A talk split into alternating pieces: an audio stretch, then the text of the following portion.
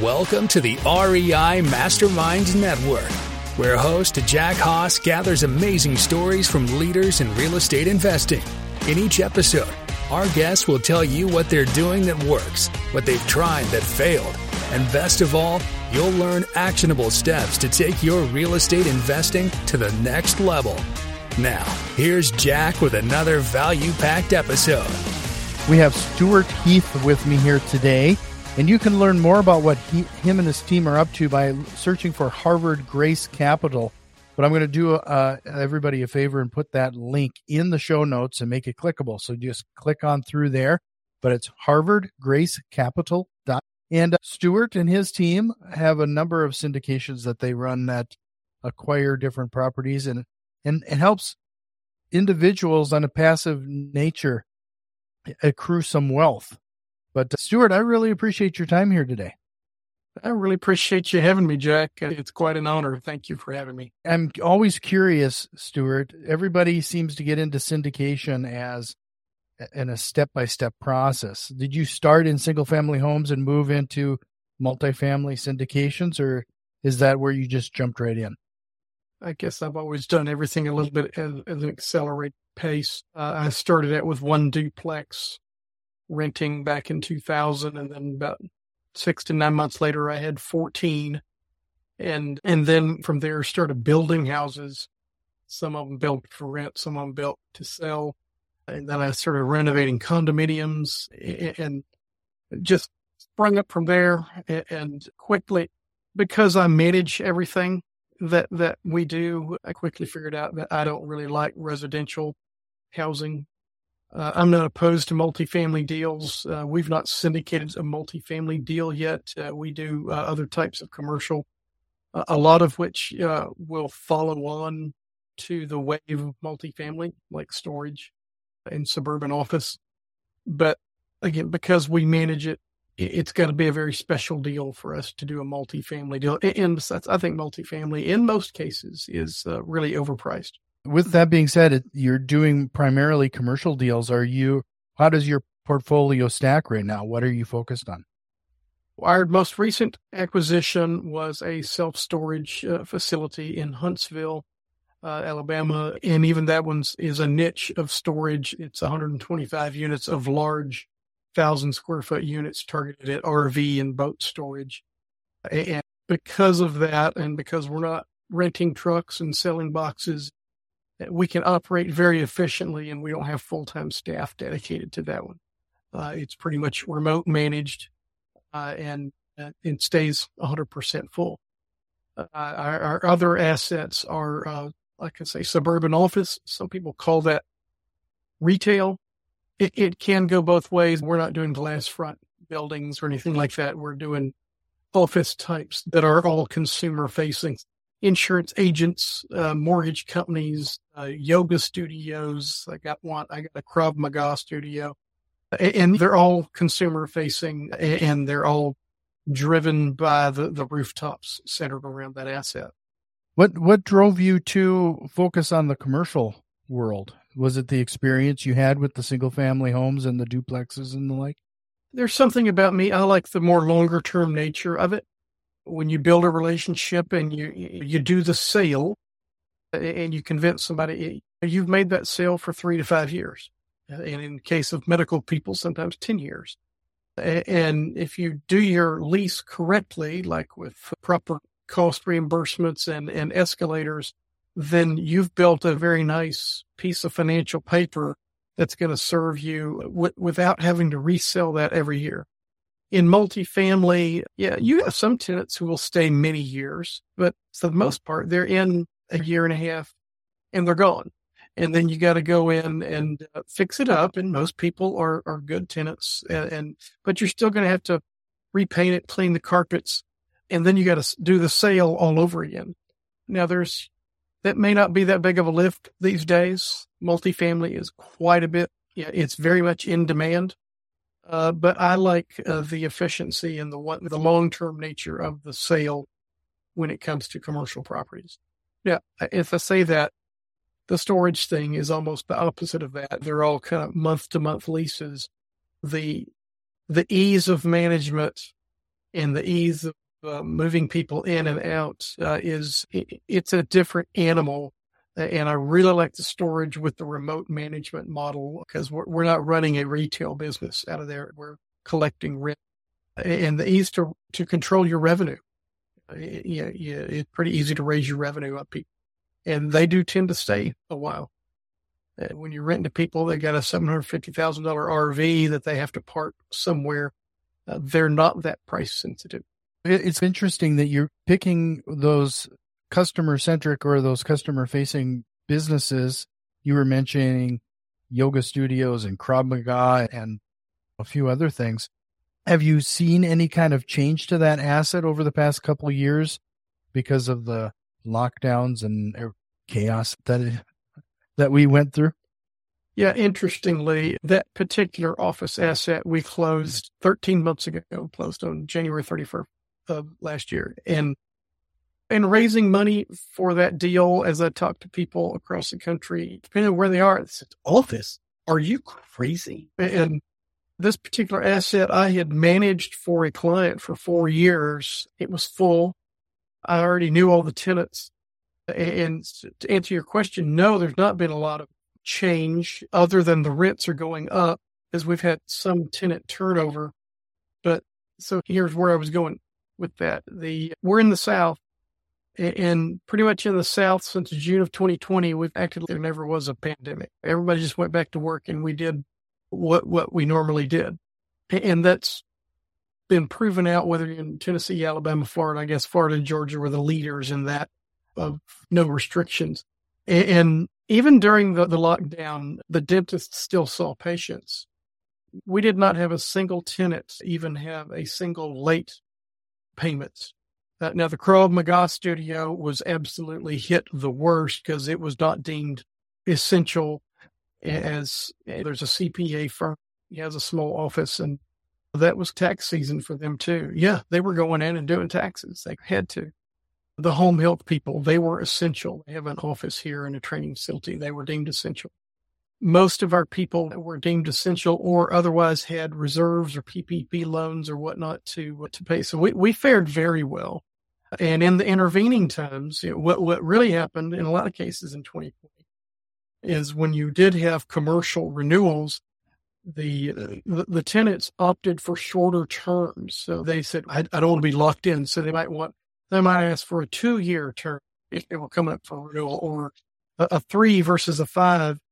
And that's it. Sure, we can do that. And we, we did that with some people. But when you go the shorter term, you usually get a higher rate, because it's, you're not, the reason you go long is so you can lock in the rate. Uh, and now that we're coming out of some of those terms and we're feeding off of Nashville and other, I just wrote a lease for the biggest amount that, that, that we've ever dreamed of having here at twenty-four bucks a foot, way here, thirty miles south of Nashville in a suburban office. And and they thought it was a bargain. And as I look at the competition around, I'm still three bucks below my competition, and, and I tickle pink with those rates. And as people have moved in, moved out, and that, that's really talking about two tenants, because one of them is a church, and they built a building, so everybody knew they were building, moving out. But as the market has increased, now I've locked in twenty-four bucks a foot for uh, five years in one case, and, and three years for another. Uh, and I'm just, you know, I'm just tickled. I think it's all been very beneficial. Earlier, you mentioned about the remote management for your storage uni- units. Can you talk a little bit about that? What do yeah. you do to manage those remotely? There are a number of options of software that are available for storage management, as you might imagine. And by going to our website, you can reserve a space. Each tenant gets to set up their same pro, uh, their own profile, which this is a process most of us are familiar with. Uh, so they can pay online, reserve online, uh, send in requests online. They can schedule their uh, end of lease online. Uh, and, and we encourage people to do that, but we do twelve hours a day. We do manned phones. And so we take a lot of phone calls as well. But the point is, we don't have to be on site. We have cameras everywhere. I can control the gate from anywhere. I can control the gate from my phone. Hey, my code's not working. We look and make sure they're not locked out for payment. And sometimes things happen with the gate. So I open the gate for them and, and me or my staff. And it's just a whole new world with technology. So we're really big property tech. And, and if technology can solve a problem and reduce uh, headcount, we're all for that. And not having any time staff there is, it's a game changer because self-storage is incredibly profitable anyway. This facility is even more profitable because it's such a low operating cost. I guess I haven't never talked to anybody about the software that is available for storage units. It sounds like you can get software to do automated wise on nearly anything. So if they, for example, you just mentioned, you, they get essentially locked out of their storage unit if they fall behind. Yeah, uh, so the payments are due on the first. If they're, it, it's like most rent, it's late after the fifth. So on the sixth day, the software just automatically turns off their gate code. If and, and then we start the calling process and stuff like that. And then most everybody gets caught up. By the fifteenth day, we can then go also lock them out of their unit. And it doesn't happen that often. And when I say remote, it's not like we're never there. Mm-hmm. I'm there. Our people are there at least twice a week for a couple of hours anyway. But yeah, there's a that's a storage pretty standard operating procedure is when your payment's not not kept current, then they pretty well lock you out. Between the storage units and the commercial properties, how many properties do you currently manage or, or own? We have four right now that we own and manage. How many units are would that be between the? How many tenants? That's being about one hundred ninety rentable units of various kinds. Sure. Do you have anything on the horizon, something that you're trying to uh, possibly acquire next?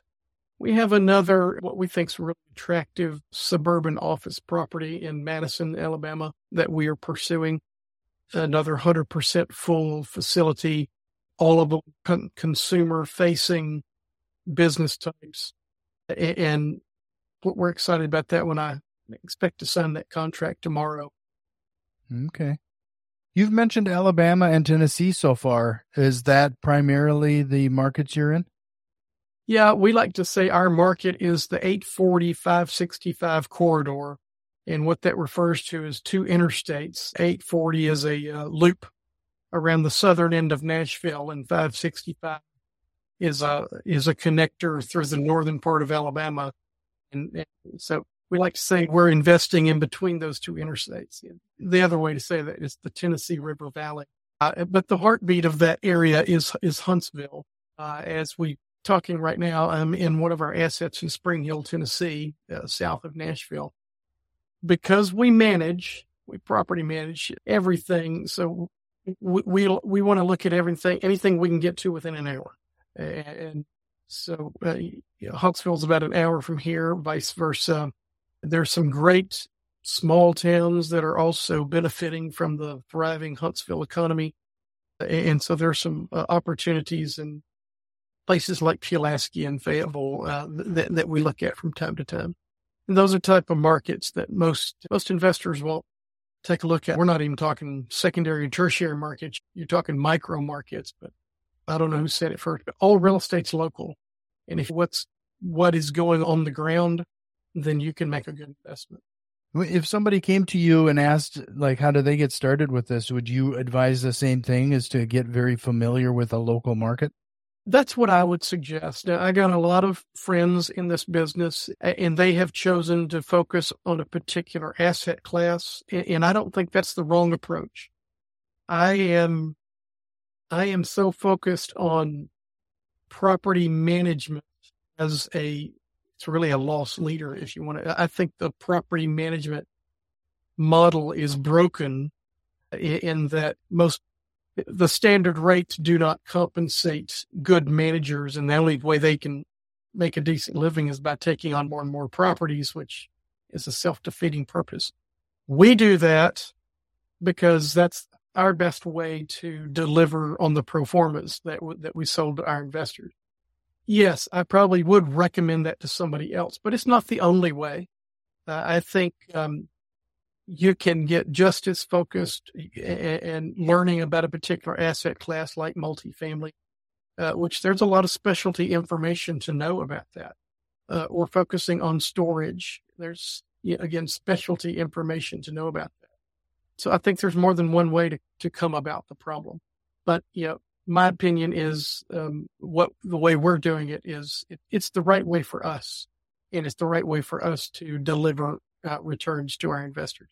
So just to remind everybody, head over to harvard grace capital dot com, and I'll make sure, again, to have that link in the show notes.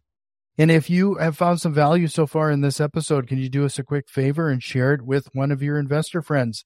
It would really help out the show. So, Stewart, I'm really curious as to what you think regarding, you've been in a couple different downturns now. With I, I understand you experienced the two thousand eight downturn, and now we're in an economic flux, to say the least, at the moment. Do you see any similarities, and, and what was your experience in two thousand eight? In two thousand eight, I was investing in real estate and doing all the wrong things. I was doing everything with debt. I was doing everything by myself, and I was leveraging one property to go buy another one, and so I was just maxed out on debt uh, without regard to reserves. And and but for the lack of just reasonable reserves, I would have weathered the two thousand eight just fine because the assets were fine. We just needed a little bit of fallback money to last us a year or eighteen months. But I didn't do that, and I paid for it dearly. Compared, comparing two thousand eight to now, I don't see any similarities whatsoever. For first, we have a very thriving job market. And when people have jobs, they spend money. Secondly, the banks are still actively lending. So here's a comparison. two thousand eight, I, I did a personal financial statement for a bank June, as of June thirtieth, two thousand eight. And based upon appraisals and, and other third-party data, I had a net worth over ten million dollars. The next ninety days, by September thirtieth, a total financial meltdown had happened. John McCain had said to his opponent, Barack Obama, say, hey, let's leave the campaign trail and go back to Washington and fix this stuff. And Barack Obama said, good luck with that, and kept campaigning. And but all the, no, Lehman Brothers had failed. Bear Stearns had failed. A Countrywide mortgage had failed. And they were sitting around figuring out how to pump liquidity into the system. Uh, and so banks had absolutely stopped lending in that ninety-day period. And so I didn't pull another financial statement, couldn't afford the appraisals, but I assumed that I was then underwater five million dollars. So a fifteen million dollars swing in ninety days. And, and it was all completely related to the availability of credit. If you know anything about real estate, the, the value of your real estate is completely connected to how much you can borrow on it. Uh, because leverage always uh, impacts uh, asset values. And that's not happening now. There's plenty of money out there to be borrowed. Are standards higher? Yes. Are interest rates higher? Yes. Standards were not crazy a year ago when I financed a property for ten years for three and a quarter percent. The underwriting was obviously was easier. Cash flow coverage was easier because it was three and a quarter percent interest. It was still limited to seventy-five percent loan to value. And so I didn't, I don't feel like things got crazy. And so just the sheer raising of interest rates is not going to kill this market. It has slowed it down, which I believe is the Fed's intent here and trying to fight inflation. It has slowed it down. We're active in the market and we're cash flow buyers, and we almost don't care what the interest rate is. What we care about is the margin. We have over one point two times coverage of cash flow. And if there's enough margin there to, to pay a return to our investors and we can get it for that price, then we're in the game. Interest rates have gone up. They've also come back down a little bit. So no, sorry, that's a long answer to your question. No. I don't see any similarities between these two um, slowdowns.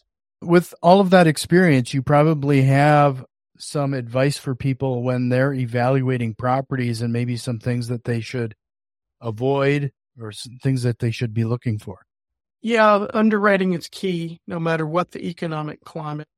I just alluded to um, our basic tenet that we're looking for. We, we want to when we like a property, we want to be able to buy it and, and get a one point two times coverage on it and have enough cash flow to distribute a nice cash flow.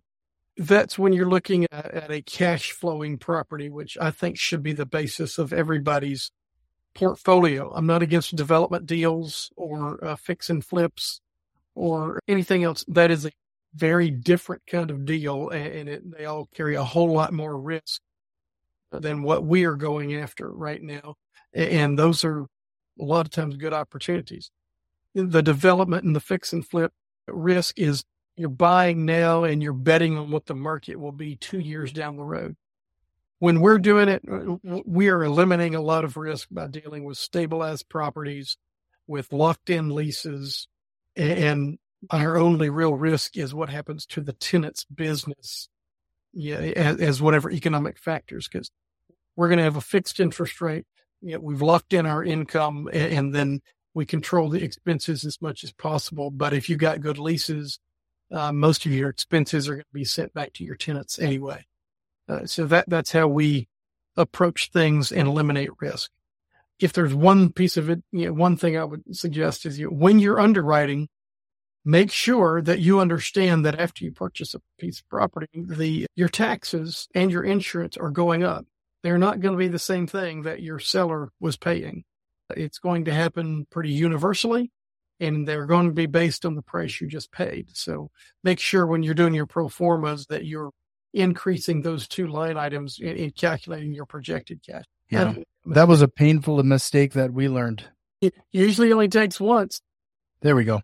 Yeah, that was a painful lesson that we learned a while back. Uh, so I'm I'm curious as to your opinion now, since you've had the experience in investing in single family, smaller properties, and now moving into the syndication world. Can you give people who are on the fence starting whether they should be doing this themselves like you originally did or being involved in a project such as yours, what are some of the benefits? Compare and contrast a little bit between the two scenarios. Yeah, if you have the desire to go out there and, and sponsor your own deals, I heartedly applaud you. Go pursue your desire. And, and give me a holler. I'm happy to talk you through it. I've, I'm old. Yeah, I've made a lot of mistakes, so I might can help you avoid some. If you don't have that desire at all, the absolutely get involved passively.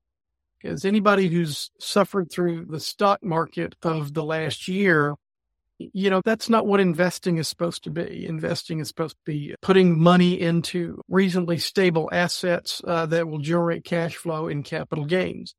And stocks can do that, but they're also subject to extreme fluctuations, as we've seen. And so if real estate sounds interesting to you, uh, but you don't want to do it yourself, then absolutely pursue many of the options to invest in real estate passively.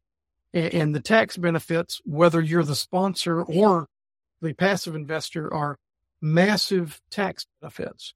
one hundred percent bonus depreciation is gone. Now we have eighty percent bonus depreciation, so, which is still pretty good considering from where I started in my early accounting career when you used to get to write off uh, half of a thirty-year life uh, in, in year one. Uh, so you get massive tax benefits uh, up front. If your sponsor will do a cost segregation study, which we always do on ours, and that's reclassifying part of your property from real property to shorter life personal property, that enhances that tax benefit. You can take out cash through distributions somewhat on a tax-free basis, especially if you were able to refinance the property and send money back to your investors. That money comes back to you tax-free. So you can get cash and still have deductible losses. All of our investors are experiencing that right now. They have, we're paying out on average about a ten percent uh, cash on cash return across our portfolio. And, and nobody's paying any tax on that because their tax benefits are outweighing that. Real estate, unless you sold in two thousand seven, has, has always appreciated in value. It's not going to do a, a Facebook type of return, but it's not going to have a Facebook type of uh, volatility either. Uh, I like to say real estate is the original asset class, and that uh, Wall Street's done quite the number on us uh, by calling it an alternative. As it's not an alternative, it's the original asset class, and it's been around since uh, one caveman let another caveman use use a cave. It's it's not rocket science anyway. Uh, I think if you're interested at all in investing, either as a sponsor as or passively, absolutely pursue it. So if you want to reach out to St- Stewart and his team to see how they can maybe help you with this, head over to grace capital dot com. But Stewart, this has been a great conversation so far, and I warned you that what's coming, but I was hoping to hit you up on some rapid fire sure. questions here now. First of all, is there a real estate investing myth you'd like to bust here today? Yeah, real estate investing myth is if you're going to make money in real estate, you have to be willing to get up at all hours of the night and go take care of somebody else's toilet. That's not true. Somebody might have to, but the, the most of the money you can make in real estate has nothing to do with doing the duties that the property manager will do. What book would you recommend, or what are you reading right now? I realize that Rich Dad Poor Dad is off the limits, but uh, so I recommend that one. But uh, one of my favorites of re- uh, is Dan Sullivan's Who Not How. I think I got the author right, and it's more from an entrepreneurial uh, point of view, as that uh, we entrepreneurs we want to do everything, mm-hmm. and this book encourages us to not do that and to find the right person to do whatever needs to be done. What was your biggest real estate investing mistake or business, and what did you learn from it? Mentioned that earlier is going into these properties back in oh six, oh seven without the proper reserves. And it worked for several years. And the whole world thought the tide would never go out, but it did. But for the lack of about three hundred thousand, oh, maybe five hundred thousand of reserves, I could have saved a ten million dollars net worth. That's one of the things that has been propagated throughout our real estate industry or guruship, if you will, for a long time, is leverage acquire as much as possible, as quickly as possible. Yep. So some really smart people gave me all that advice and, and pursued it to the max. If you could go back in time and give your younger self one piece of advice, what would that be? Go slower. Go slower. Yeah. That's the opposite of everybody I've ever had on the show. Really? Yeah. Most want to go faster or start earlier or both. It's never be more cautious or take be a little slower at it. Be a little more. Yeah, I get it. And right now I have plans for this year and I want to go faster. I haven't really changed who I am, but I made some mistakes, and the faster you go, uh, the faster you will make your mistakes. So if right. you're being prudent and you have good systems, once you have good foundation, uh, then you can go fast. So I had never laid the proper foundation. This is the only one I'm going to time you on. You have exactly sixty seconds, and you have to give everybody one tip, trick, advice that they can implement in their business today to have a direct impact. What would it be? Speak one-on-one with all of your people, deepen those relationships, uh, and try to build real trust. If you cannot get there, then you need to change in that team, whether these are contractors or, or employees, but be very directly involved relationally. And it doesn't mean go in there and micromanage them, whatever they're doing. But be very relational with everyone on your team. That would be my be my tip for no, that. Great piece of advice. Stewart, is there a question or concept you wish we would have covered here today? I'd like to talk sometime about the benefits of investing in real estate uh, in inflationary times. I think the math and economics there are very interesting and fascinating. But it is a it's a show all to its own. And yeah. It, Maybe it gets my, my inner geek going on because you get to talk about some really high level economic type things, but it's a real thing. It's a, there's a real benefit to it. Everybody can hold tight for part two then. That's great. Love to. So, it was great chatting with you. Great meeting you, Stewart. And uh, again, it is harvard grace dot com. Thanks, and we'll talk to you soon.